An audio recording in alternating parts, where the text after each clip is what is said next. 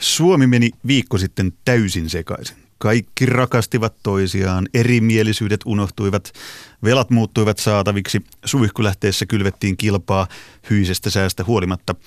Juhlahumo oli mielipuolista. Mörköilmiö pyyhki koko Suomen yli. Jääkiekon MM-kulta liikutti ihmisiä tavalla, joka on täysin poikkeuksellista. Mutta mitä tämän kaiken riemun jälkeen tapahtuu? Minkälaisia vaikutuksia leijonien saavutuksella on laajemmin? Mikä muuttuu vai muuttuuko mikään? Onko joukkueurheilun menestys ainoa asia, joka vielä yhdistää edes hetkeksi suomalaisia tässä mittakaavassa? Muun muassa näitä kysymyksiä pohditaan tänään urheiluhulluissa suorassa lähetyksessä professori, Turun yliopiston eduskuntatutkimuksen keskuksen johtaja, mutta tänään ennen kaikkea lätkähullu Markku Joki-Sipilä, joka muuten myös hyppäsi viikko sitten suihkulähteeseen.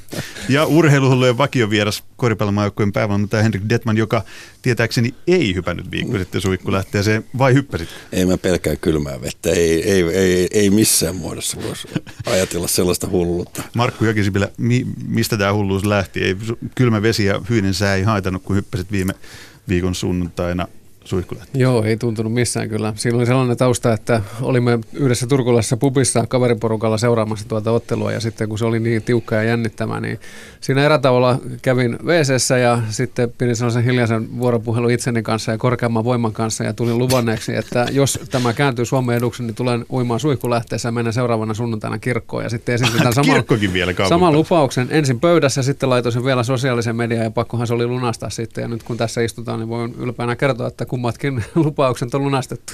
Eli ensin suihku lähtee sitten katumusharjoituksia tekemään kirkkoon. Henrik Zetman, et mennyt varmaan kirkkoon kanssa jälkeen. No ei, ei tota, mietin, että mitäköhän tässä sunnuntaina olisi tullut tehty. tota... Katsotaan kirkkoista ensi sunnuntaina. Mutta siis tänään, kun selvitetään tämän joukkueurheilun suuren voiton, suurten voittojen seurauksia ja sen laajempia seurauksia yhteiskunnassa, politiikassa, urheilussa, liikunnassa, niin otetaan vähän historiallista perspektiiviä ensin. Mulla tulee tietysti heti mieleen nyt, kun puhuttiin jääkiekosta ja jääkiekkokullasta, niin vuosi 1995. Ensimmäinen jääkiekon MM-kulta. Markku Joki Sipilä, sä oot tutkinut, kirjoittanut suomalaisen jääkiekon historiasta paljon. Jos pystyt jollain tavalla niin tiivistämään tuon 95 vuoden mestaruuden merkityksen yhteiskunnallisesti. Silloin puhuttiin ja sen jälkeen puhuttiin, että se oli yksi, joka auttoi tappamaan lamaa. Valtavat vaikutukset. Kyllä se ikään kuin sopi siihen ajankohdan yleiseen ilmapiiriin aivan loistavasti se mestaruus siinä oli osin menneisyyden haamuja jäänyt paljonkin taakse. Suomi oli muutaman kuukauden ollut Euroopan unionin jäsenvaltio ja sitten virallisestikin poliittisesti lukeutui Länsi-Eurooppaan, mihin oli haluttu koko se toisen maailmansodan jälkeinen aika. Ja tämä kytkeytyi tietysti Neuvostoliittoon ja Neuvostoliitto kytkeytyi vahvasti jääkiekkoon ja Venäjäkin kun jäi siellä taakse, niin se tätä, tällaista historiallista aspektia toi siihen. Mutta sitten ennen kaikkea tämä lamavuosien synkkyys siinä alla, niin se oli sellainen tuolta urheilukulttuurin puolelta kaivattu lisää valopilkkuja ikään kuin kirsikaksi kakun päälle tuli nimenomaan siihen tilanteeseen, missä Suomi oli 1995. Sitä sellaista eteenpäin katsovaa, dynaamista, täynnä tulevaisuuden odotusta olevaa tunnelmaa alleviivasi mitä parhaalla tavalla.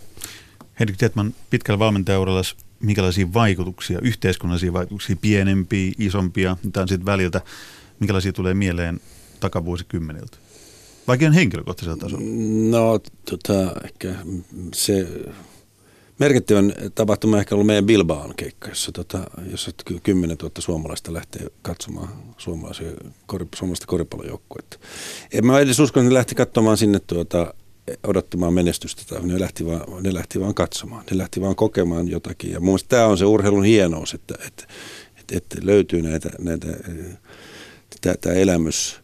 Ja sitten, sitten aina silloin tällöin, kun, kun tulee vähän menestystä, niin kyllähän se, se, se, se on se, niin kuin se, se suola sitten siinä. Mitäs mun tulee mieleen Kotka, jostain mitä on aiemmin puhuttu. Mitä, mitä Kotkassa tapahtui? Jotain sellaista, joka no, voitto joo, no nämä on hyvin pien, Joo, hyvin piene, pienessä määrin, kun puhutaan no, Kotkasta, niin silloinhan se on aina, aina hyvin pientä. Mutta tota, äh, tämä liittyy vuoden 80, olisiko vuonna 88, kun, kun tota, pelattiin aina perinteisesti Helsingin ja KTP pelattiin Suomen mestaruudesta ja ja tota, me oltiin aina vähän nisk, niskan päällä ja sitten 88 niin, niin tuota, KTP voitti sitten Suomen mestaruuden. Ja siihen saakka niin sinne oli aika, ollut aina aika ahdistavaa mennä ja, ja, tota, ja, ja sieltä Batmaneja huudettiin ja, ja kaikkea muuta, muuta katsoman puolelta.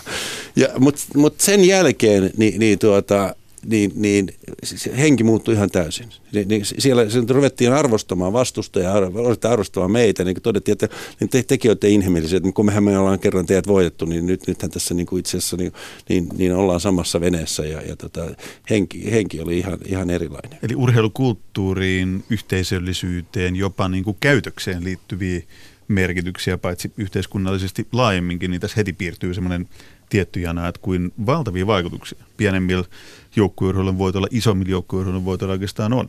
Tätä, mikä teidän käsitys on?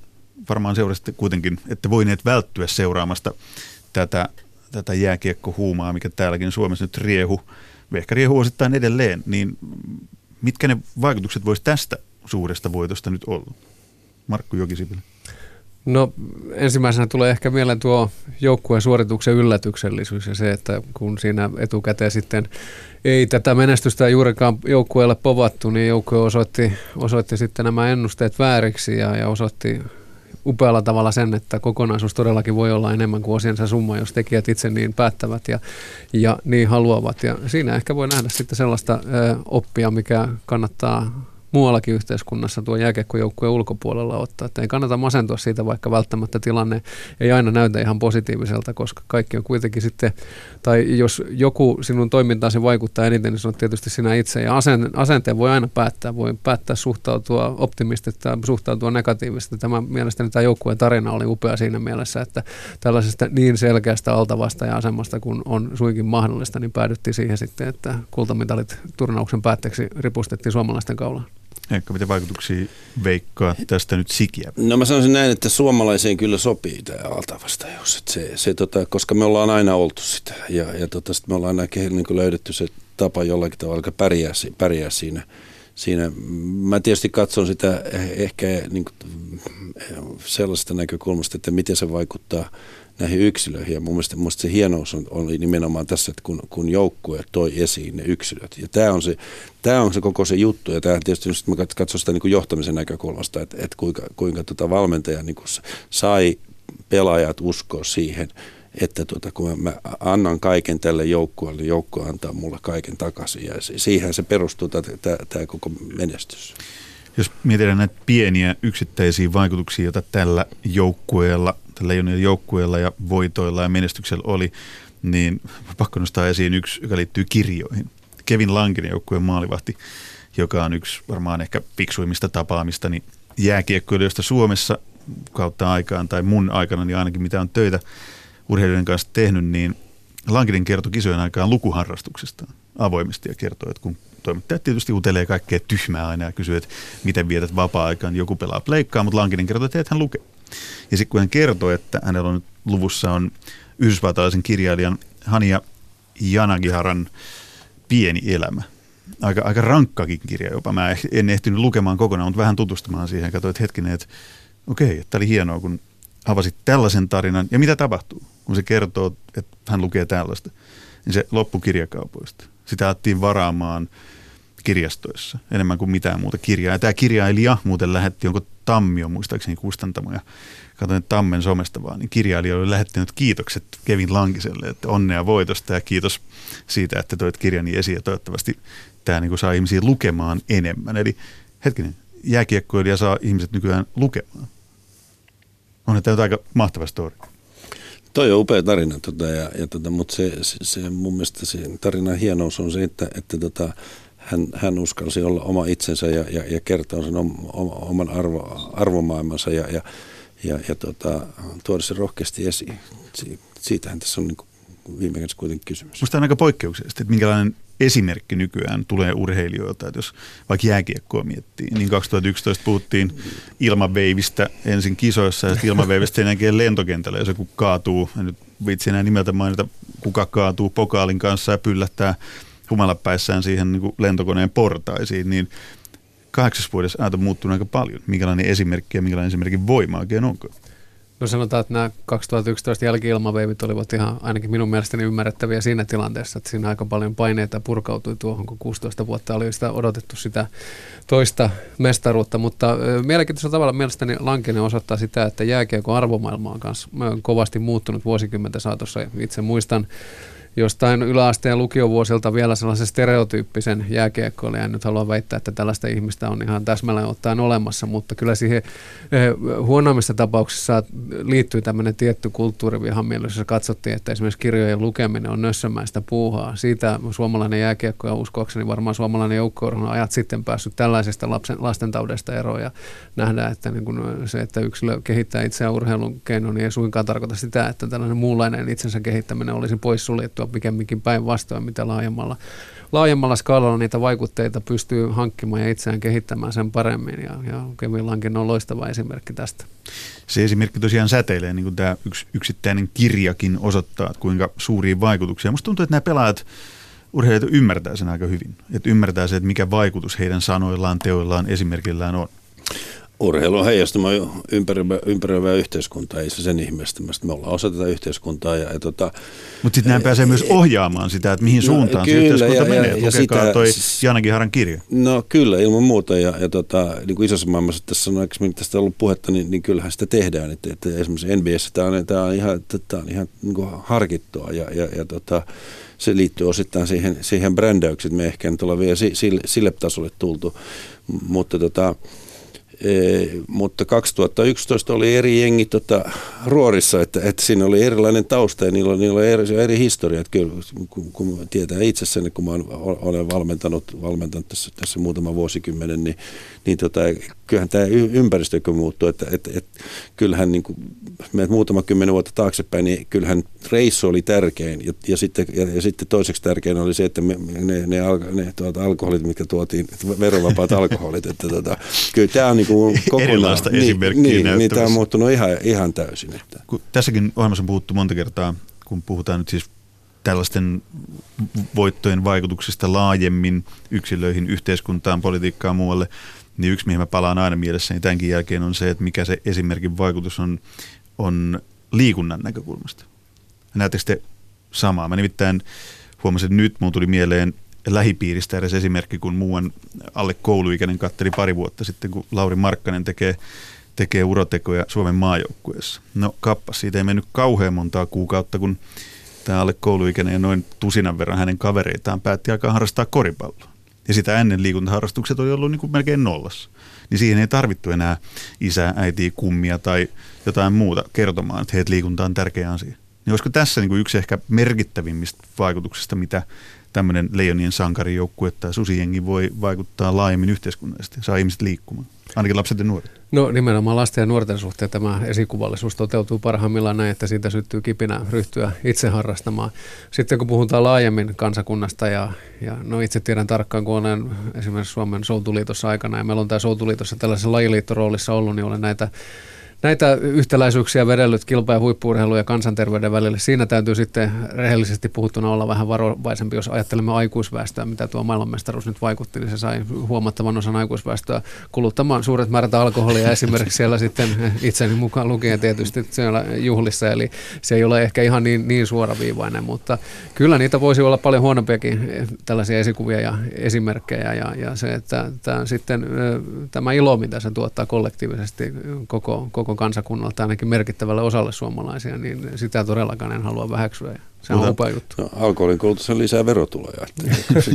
Kaikki voittaa. Lapset liikkuu ja aikuiset juo. No ei nyt sentään, mutta hei, puhutaan tästä liikuntapommin purkamisesta vähän lisää.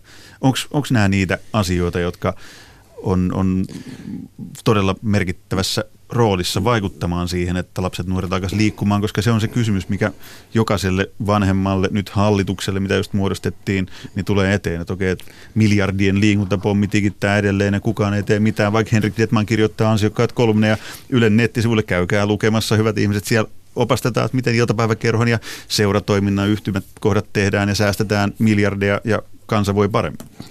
Joo, eikä hallitus tainnut tässäkään vaiheessa huomioida tätä asiaa, Ei, mutta se palataan, palataan siihen vähän ihan myöhemmin. Joo. Tota, e, tämä on mielenkiintoinen asia. Tota, mm, kyllä mä, kyllähän tietysti kaikkihan me nähdään tämä fakta, että et, et, et, et tämä innostaa ja, ja tämä toimii, toimii tota nuorison, nu, nuorison niin liikkeelle läht, laitteena. Et, et se, tota, Mutta onhan olemassa toisenlaisiakin näkemyksiä. Että, kyllä ei sen harvaksen, kun näkee erilaisten nuorisotutkijoiden väittävät, että tällä ei ole mitään merkitystä. Ja kyllä tässä kohtaa sanoisin, että ainakin meillä on, katsoin esimerkiksi koripallon, koripallon niin tuota, meillä on on sen jälkeen, kun, kun maajoukko on, on noussut otsikoihin, tämä susijengi ilmiö on noussut otsikoihin, niin, niin meidän harrastajamäärät on lisääntynyt lähes 40 prosenttia. Että kyllä sillä on se, selkeä niin kuin, funktio siitä, koska se, että onko se jostainkin pois, en mä usko edes sitä, vaan kyllä, kyllä ne on jostainkin, ne on, ne on, ne on tavallaan tai toisella innostunut siitä asiasta. Kyllä, kyllä. Ää, et se, että, et, ja sit, mutta siihen ei kannata ehkä uskoa, että, että, että juuri, juuri tuota, tuon kul, jääkirjan M-kulon kautta niin me, meillä syntyy niin kuin hirvittävän monen määrä lisää ammattiurheilijoita. Että se on taas vähän eri asia. Niin, sitä ei, sitä ei voi varmaan tähän vetää. Nyt päästiin kerrankin rajaamaan, mutta aika hyvin. Ollaan monta kertaa vedetty vähän huippuurheilu ja liikunnan suossa, mutta nyt nämä rajattiin ihan selkeästi. Hallitus tuli mainittu. Markku Jokisipilä, sä oot tänään aamulla tiivistänyt aamut telkkarissa mitä puolentoista vai kolmeen minuuttiin koko, Kolme minuuttia. kolmeen minuuttiin koko hallitusohjelman ja sen, sen ydinasiat ja ydinkohdat. Tästä tuli, tämä ehkä vähän menee sivupolkuun, mutta minua kiinnostaa tietää tämä heitto. Mitä siellä sanottiin urheilusta? Itse asiassa nyt on pakko tuottaa sinulla pettymys ja, ja todeta, että olen toistaiseksi keskittynyt näihin vero- ja talouspoliittisiin aspekteihin ja ehkä vähän ulko- ja turvallisuuspolitiikkaan. En ole ehtinyt tuota vielä käydä sillä äh, tarkkuudella läpi, että osasi sanoa tarkalleen, että mitä siellä liikuntapolitiikasta todetaan. Mutta jos nyt lähden veikkaamaan, niin uskoakseni siellä todetaan kyllä tämä niin liikuntapoliittisesti äh, kansanterveydellisen äh, toiminnan merkitys, kuntoilun merkitys, mutta luulenpa, että siellä ei välttämättä huippu- ja kilpaurheilusta ole kovinkaan monta sanaa. En tiedä, mutta tämä on, on tämmöinen ennakko Se, mitä mä koitin etsiä tänään Googlella, niin mä koitin, mua kiinnosti tietää, että kuka ottaa urheiluministerin salkun hoitaakseen. Ja mä katsoin monta, monta mediaa läpi ja katsoin, että ei semmoista titteliä löytynyt mistään kuin urheiluministeri. Ilmeisesti se menee ä, tiede- ja kulttuuriministerin alaisuuteen, vai meneekö? Onko viisaammilla herroilla jotain tietoa? Sinne se menee, joo. No niin, ja se meni ymmärtääkseni keskustalle, eli katsotaan nyt paineet keskustan suuntaan. Kuunnelkaa tämä ohjelma alusta loppuun asti uudestaan ja miettikää tarkkaan leijonien voitto, sen liikuntavaikutukset, että mitä, mitä voidaan tehdä. Miten tämmöinen maailmanmestaruus tai joukkueurheilun suuri menestys, vaikuttaako se politiikkaan? Kyllähän se politiikkaa vaikuttaa, että meillä on siitä sekä hyviä että huonoja esimerkkejä. Mitä, mitä ne hyvät on? Lähdetään niistä. No hyvät esimerkit voisivat nyt tässä liittyä siihen, että esimerkiksi presidentti Niinistöhän kävi tuolla lavalla, kun oli nämä, nämä sitten juhlat tuolla Kaisaniemen puistossa ja hän nosti esiin muutamia juttuja siitä mestarijoukkueen toiminnasta ja, ja itselleni on mieleen jäänyt, että hän totesi tämä, että joku pelaajista oli turnauksen aikana haastattelussa sanonut, että tämä on sellainen joukkue, jossa tulee itsellä vahva olo että kaverit haluavat tehdä kaikkensa sen puolesta, että jokainen pääsee yksilönä loistamaan. Ja uskoakseni tämä oli se, mitä Henrik tuossa aikaisemmin puhui siitä, että tämä joukkueen tiivis yhteenhitsautuminen mahdollisti myös sen, että yksilöt pääsivät niin omalla yksilötasollaan parhaiten, parhaalla mahdollisella tavalla loistamaan. Ja tämähän on sellainen, ei mitenkään rajoitu mihinkään urheiluun tämä, että jos kukin omassa kollektiivissamme yhteisössä me mitä sitten teemmekin, jos me pystymme luomaan tällaisen hengen omalla panoksellamme, niin varmasti niin kuin lopputulos on parempi kuin sitten, jos lähdetään lähdetään vaikka jokainen yksilönä kilpailemaan keskenämme toisiamme vastaan. Mitäs ne huonot esimerkit siitä on nyt, kun politiikka innostuu joukkueurheilun voitosta? No meillähän on, on paljon puhuttu tietyistä maista, jotka pyrkivät käyttämään tätä kansainvälistä urheilumenestystä esimerkiksi oman kansainvälisen arvovaltansa pönkittämisen, oman poliittisen järjestelmänsä paremmuuden tai erinomaisuuden todisteluun. Ei tarvitse maantieteellisesti kovinkaan pitkää matkaa mennä, kun päästään sellaiseen maahan, jossa tätä työtä, työtä on sitten kovasti tehty. Eli kyllä tämä tasapainottelu sitten tällaisen urheilunationalismin, minkä minä mielen ainakin sellaisena kuin se Suomessa toteutuu, niin positiivisena asiana.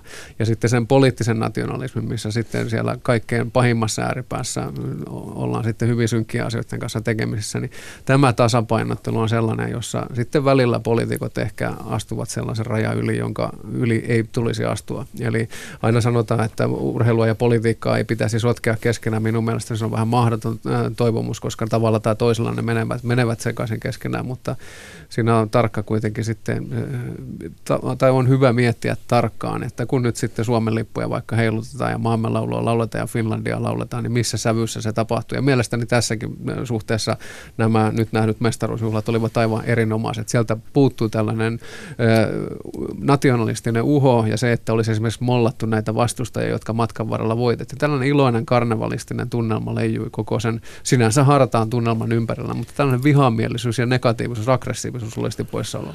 Urheilu on politiikkaa. Mm. mm. Politi- se on, se on, yhte- se, se on tuota, intohimoisesti yhteisön asioiden hoitamista. Ja, ja, tota, ja sitten kysymys tietysti siitä, että miten sitä käytetään. Mä, mm, tuo, mistä sä mainitsit, mainitsit siitä, että jossakin muissa maissa, niin, niin tota, sitä kyllä käytetään aika härskistikin tuota, sen, sen poliittisen mm, niin kuin per, perimän tota, suojelemiseksi ja rakentamiseksi. Suomessahan ei tätä oikein tehdä. Että, että, että, meikin voisi sanoa näin, että olisi vähän kiva, kun politiikassa oppisi käyttämään vähän urheilua. Että se, se, se, se urheilukin voisi sitä vähemmän hyötyä, mutta se on, tämän, se on meidän oma vika, kun me, me ollaan niin äärettömän niin naivia siinä, että me kuvitellaan, että tällä ei ole mitään politiikan tekemistä. Mutta tota, se, mitä, mistä poliitikot voisi oppia urheilusta ja erityisesti vaikka tästä viimeistä jääkiekko maailmastosta, että pankaa egot syrjään. Pelatkaa, pelatkaa joukkueen puolesta. Mennään tuohon johtamispuoleen kohta. Mulla on siinä, siinä myös poliitikoille tärkeät palavaa asiaa. Toivottavasti tuoreet hallituksen tulevat ministerikin on kuulolla. Mutta palataan tuohon presidentti Niinistön puheenvuoroon ja siihen liittyviin asioihin, koska kun tuli Suomeen suoraan tuot kisoista, kisoista joita toimittajan roolissa ja seurassa, niin se Suomi, tämä ehkä on vähän karrikoidusta, mutta kuitenkin se Suomi, mistä lähti, niin näytti aivan erilaiselta kuin se Suomi, mihin tuli, ainakin sen parin päivän ajan. Nimittäin niin se yhtenäisyys, semmoinen liikuttava yhtenäisyys kaduilla, toreilla, baareissa, suihkulähteissä, mikä, mikä vallitsi muutaman päivän ajan, niin ei siihen nykymaailmassa ainakaan Suomessa kauhean usein päästä, että, että kaikki on yhtä, ei olekaan eri leirejä, kukaan ei öyhätä toisilleen, ei somessa, ei livenä, ei, ei ole semmoista niin erilaisuuden pelkoa, xenofobiaa, muukalaisvihaa, johon valitettavan usein täälläkin päivittäin törmää. Miten sen saisi, onko tämä liian naivi kysymys, miten se saisi säilymään enemmän kuin sen pari-kolme päivää kahdeksan tai 16 vuoden välein? Tähän kun keksitte vastauksen, niin pullakahvit tarjontua kahviossa. Mutta onko mitään keinoa? Onko se mahdotonta? Tuleeko tämä vaan silloin, että yhtäkkiä me suomalaiset ollaankin Kyllä, tällaisia, kun no, tulee joku No tietysti tuota, tuo, tuohan on juhla ja, ja, ja karnevaali ja, ja, tuota, ja se on hieno asia, että että että että syntyy tätä, näitä karnevaaleja jolloin, jolloin niin kuin siinä karnevaalissa karnevaali tulee tärkeämmäksi kuin minä. Ja, ja, Eli ekot syrjään? Niin, ja, ja, ja si, si, siitä tietysti on, niin kuin, mutta, mutta eihän kukaan meistä sellaiseen pysty. Että tätä kyllähän niin kuin me, me, me niin kuin jatkuvasti siihen törmätään, mutta, mutta se, että, että jos, ne, jos ne, näitä malleja tulee riittävän usein, niin, niin, tuota, niin kyllä se varmaan meitä, meitä niin kuin herättää aina muistamaan, että, että tästähän tässä on kysymys. Ja tota, yksi mun lempi sanontoja on se, että laita pikkuasiat kuntoon, niin ei ole isoja asioita. Että, että tästä, tästähän se voi, voi lähteä. Tota, johtaminen, se varmaan liittyy just tähän egoihin, mitä sanoit, että mistä poliitikotkin voisi oppia täältä leijonien kultajoukkueelta. Niin, niin mitä, se, mitä se oppi johtamiseen on? Koska musta on äärimmäisen hienoa, että nyt A on päästy näistä iänikuisista, ainakin melkein kokonaan näistä iänikuisista niin sotavirtauksista eroon, että Suomi pelasi jääkiekkoa kuin Suomi taisteli talvisodassa. Se on niin, niin jotenkin niin aikansa elänyt. Hyvä, siitä on päästy. Mutta nyt on päästy nähtävästi myös siitä, että, että johtamiskulttuurissa ei enää haluta management by perkele, eikä, eikä mitään muuta sitä sellaista autoritääristä johtamista. Tapa, millä vaikka Jukka Jalonen johtaa, ihan samalla tavalla kuin Henrik Detman tai Alpo Suhonen on ollut tässä studiossa puhua samoista asioista, että johdetaan ihmistä. Onko tällä nyt sitten vaikutuksia, kun niistä vaikutuksista tänään puhutaan, niin vaikuttaako tämä siihen, että ihmiset ymmärtää johtamiskulttuurin tämän tärkeyden, mistä Jukka Jalonen nyt puhuu? No kyllähän urheilua käytetään tässä mielessä. Esimerkiksi on erilaisia liikkeenjohto-oppaita kirjoitettu huippuurheilun näkökulmasta ja menestyneiden huippujoukkueiden valmentajat ovat kysyttyjä konsultteja myös liike-elämän puolella nimenomaan tältä johtamisnäkökulmalta. Ja kyllä minä näen tässä, että, että Jukka Jalosella varmasti... Niin, Konsulttikeikkaa riittää. Niin, varmasti riittää ja hänellä on niin pitkä näkemys ja, ja hän on tuota omaa valmentajuutta rakentanut niin huolella ja kokenut siinä erilaisia vaiheita, että hänellä taatusti on paljon annettavaa. Ja täytyy sanoa, että en, en ole miestä tavannut käsittääkseni kuin kerran tai kaksi livenä ihan ohimennen vaihtanut muuta muutaman sanan, niin kyllä minun tekee vaikutuksen se, Nimenomaan se eh, Henrikin termi, että hän on jättänyt ekonsa syrjään, eh, eli ei minkäänlaista tällaista itsetehostusta eh, ei ollut. Ja hän on nyt viimeistään lunasti kuolemattomuutensa suomalaisten urheiluikonien joukossa ottamalla tämän toisen maailmanmestaruuden suomalaisena toistaiseksi ainoana päävalmentajana, mutta sehän ei hänestä päälle päin näy. Ja, ja kun kuuntelin, mitä hän puhui tuon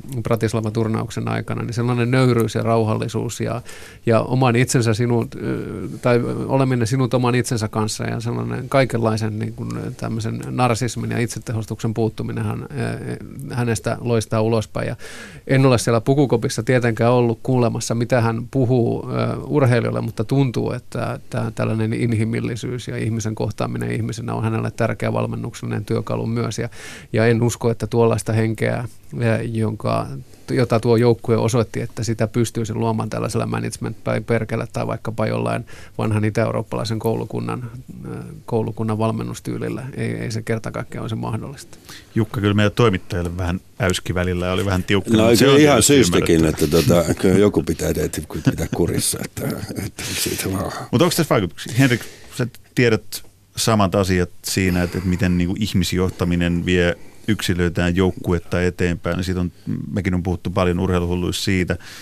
Säteileekö tämä nyt laajemmalle entistä laajemmalle? No tietysti tähän liittyy alueellisesti aikaan ja, ja tota, kyllä siis t- tämä asia, jota nyt niin kuin on tässä ajassa vahvasti esillä ja, ja tota, jota Jukka edustaa ehdottomasti niin kuin yhtenä parhaimpana, niin niin, niin tota, tämähän on syntynyt, tästä keskusteluhan on syntynyt jo 70-luvulla Suomessa. Että, tota, että, että mä tiedän, että... Tosta, sitä kävi ei, vaan harvemmat silloin. Sitä vaan kävi harvemmat. Sitä kävi mun, mun, tuota, mun tuota, mentori Petteri Petersen istuu Alpo Suosoin kanssa käymässä näitä keskusteluita ja, ja, ja mietti tätä, tätä niin kuin tästä näkökulmasta. Aika ei ollut vaan oikein silloin valmis va- ottaa sitä vastaan, mutta tuota, kyllähän se on niin kuin jäänyt itämään. Se, se, tuota, se on, niin kuin Jukka Alonen sanoi, että hän sai asiansa tuota, Timo Sutiselta ja Timo Sutinen sai juttunsa Alpo Suhoselta ja niin edespäin. Ja Alpokin varmaan jostakin varastanut, että kyllä, kyllä me kaikki täällä jostakin varastetaan suuntaan.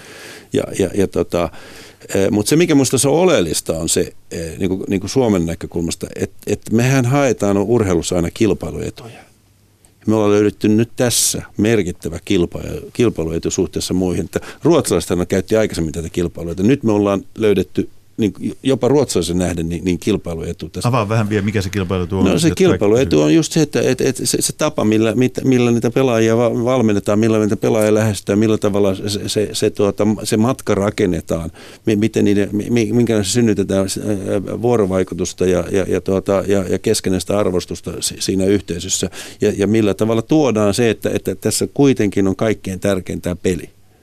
Että se on, se, se, se, sitä me ollaan tässä, tästä to, toimintaa, sitä me ollaan tässä palvelemassa.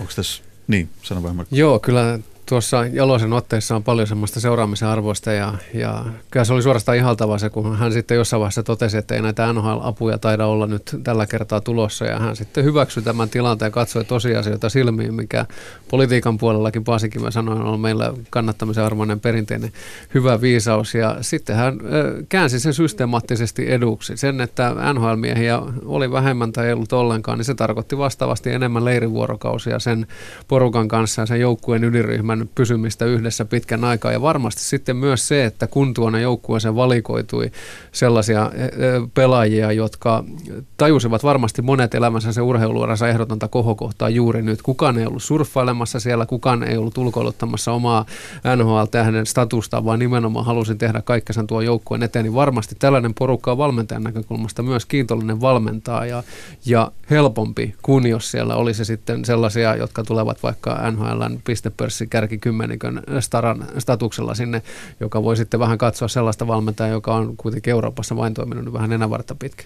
Tuossa kun mä seurasin Slovakiassa koko kisat läpi paikan päällä, niin niin okei, en olisi tietenkään osannut ennustaa, eikä kukaan analyytikkokaan osannut varmaan sanoa, että tämä joukkue tulee voittamaan maailmanmestaruuden, koska lähtökohdat oli sellaista, että siellä oli Ruotsi, Venäjä, Kanada, isot jääkiekon suurvallat todella hyvällä joukkueella liikenteessä, ihan niin kuin absoluuttisia NHLn tähtiäkin mukana jotain poikkeuksellista siinä näkyy heti. Tämä oli just se, mistä te puhuitte nyt, se luottamus, pelaajien ilo. Et, et jotain siellä on täytynyt tapahtua oikein, koska ne, jokainen niistä pelaajista, joiden kanssa jutteli ja haastatteli, siis kaikki, jotka kävi läpi turnauksen aikana, niistä huokui joku semmoinen poikkeuksellisuus, poikkeuksellinen onko se sitten vapautuneisuus? Siis mä palaan... Ja, ja mä sanon, että yhtään ketään sinne ei ole ruikutettu. Hmm. Se on niin kuin se, että, että ne tunsivat se, olonsa ja, toivotuksi kyllä, ja halutuksi kyllä. heti. Ja, ja, tuota, ja myös ne, ne, tuota, ne, he myös halusivat sinne he halusivat olla sitä osa sitä joukkuetta. Se, kyllä se niin kuin valmennuksen näkökulmasta on, on tietysti ihan he, niin kuin helpottavaa, että se, se, se että, että sun pitäisi ruikuttaa jotakin sen takia, että... Tuota, et, et, tule niin, että, että, että, että, että, että täällä on jotakin niin kuin kaupallista arvoa tai, tai jotain muuta, että helposti sitten niin kuin syntyy aina tämä yhtälö. Ni, niin tota, sitten jos ei hän halua sinne ihan itsestään olla, olla niin ei, ei, ei sille pelaajalle, ei, ei hän pysty siihen tuossa ollaan kuitenkin niin, niin kuin ihmisten äärirajoilla tuossa pelaamisessa, tuossa toiminnassa, että et, tota, et, et, et jos sä niin kuin mietit joka kerta, että no viittikö mä nyt heittäytyä tuon kiekon, että et, tuleeko se, tota, kuinka paljon se nyt sattuu ja, ja, ja tota, viittikö mä ottaa, niin ei, se, se on meni jo, se on omassa häkissä se, se kiekko, että et, et, et siinä pitää kyllä niin kuin anta, uskaltaa antautua sille asialle täydellä ja, ja elää siinä hetkessä. Onko tässä jotain, mitä voidaan ammentaa huippuurheilusta suoraan muualle yhteiskuntaan?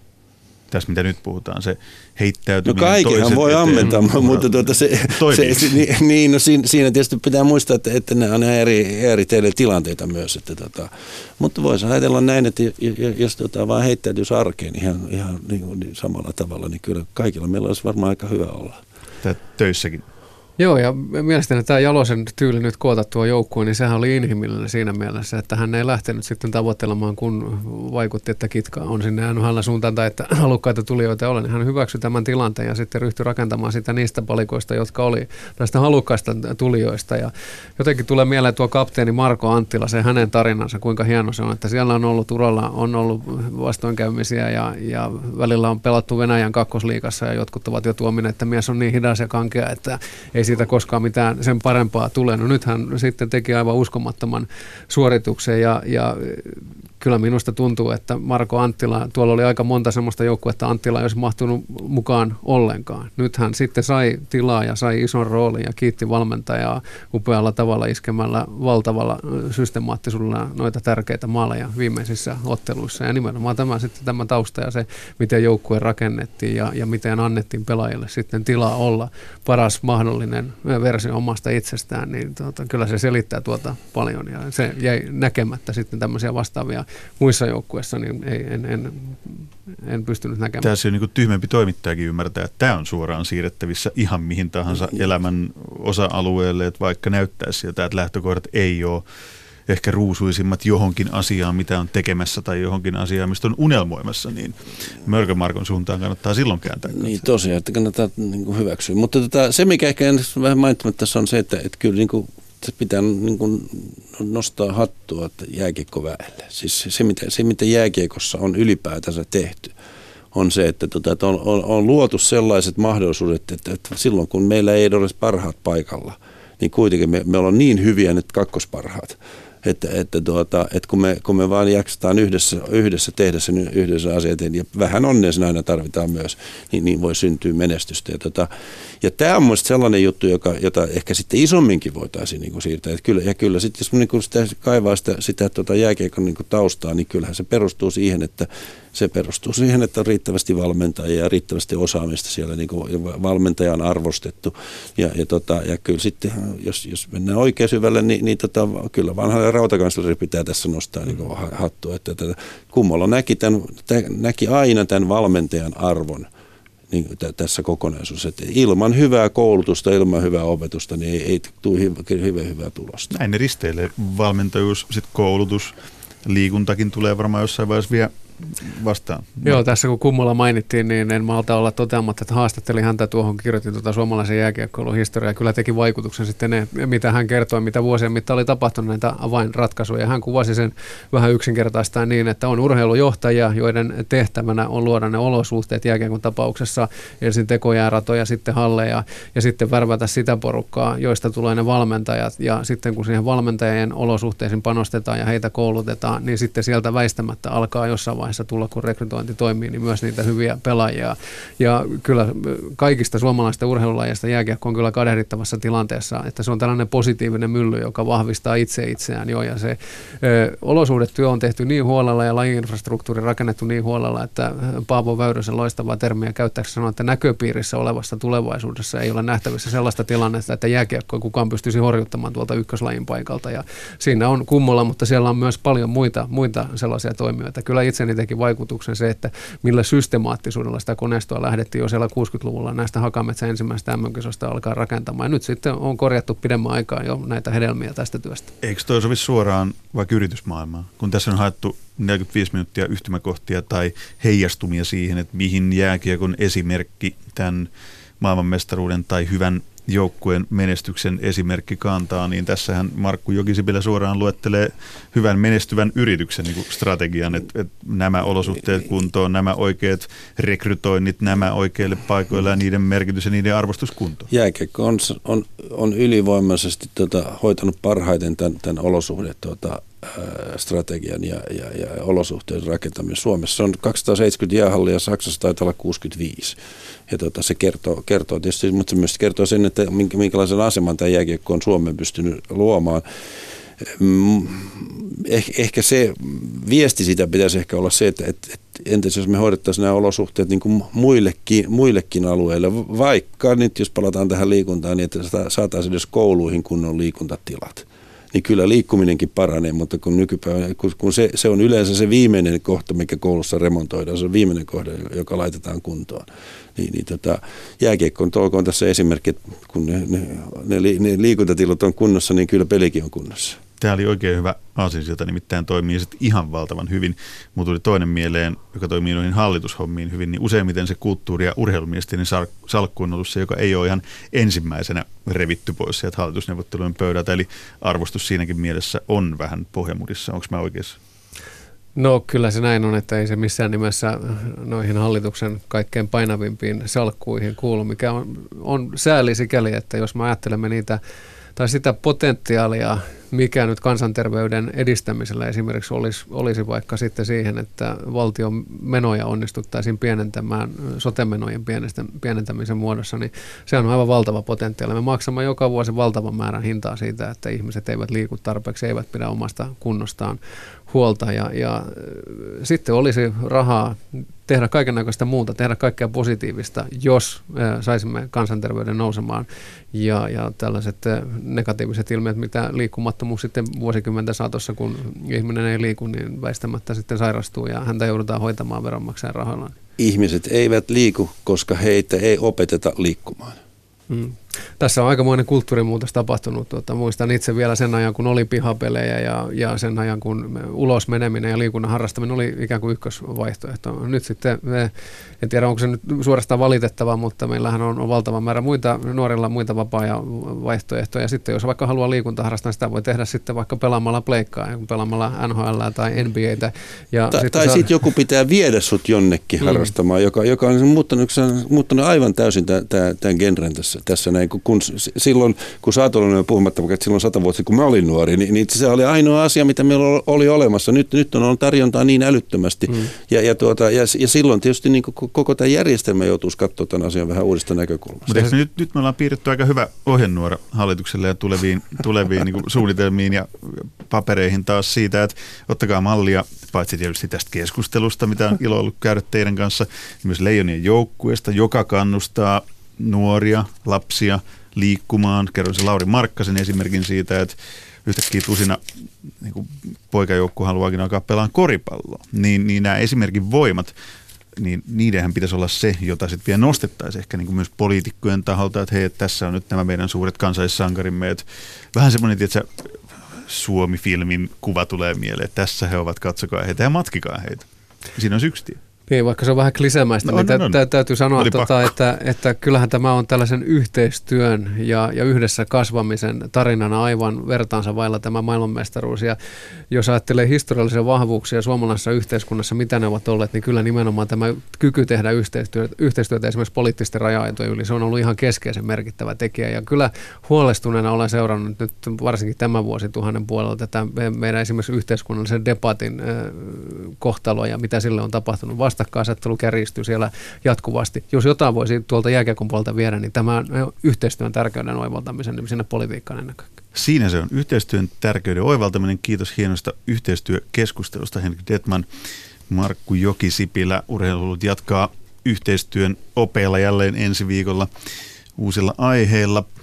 Tähän loppuun valitsin musiikkia niin jotta vähän mietin, että mitä se voisi olla. Ja päädyin vähän erilaiseen ratkaisuun kuin yleensä, kun puhuttiin siitä onnellisuudesta ja ilosta ja siitä, mitä viikko sitten nähtiin, mitä tämä jääkiekon maailmanmestaruus ihmisissä jälleen kerran synnytti, niin mä toivoisin, tämä on se idealistinen ja ehkä vähän naivikin toive, niin kuin tässäkin puhuttiin jo, että se jatkuisi, se kantaisi, se välillä aina muistuisi edes mieleen, että se pieni hetki, se ohikiitävä viikko tai kaksi tai muutamat päivät, jolloin professoritkin hyppii suihkulähteisiin, niin että se säilyisi jollain tavalla. Kokeillaan, jos tämä seuraava kappale onnistuu vähän muistuttamaan siitä. Kiitos seurasta ja kuulemiin.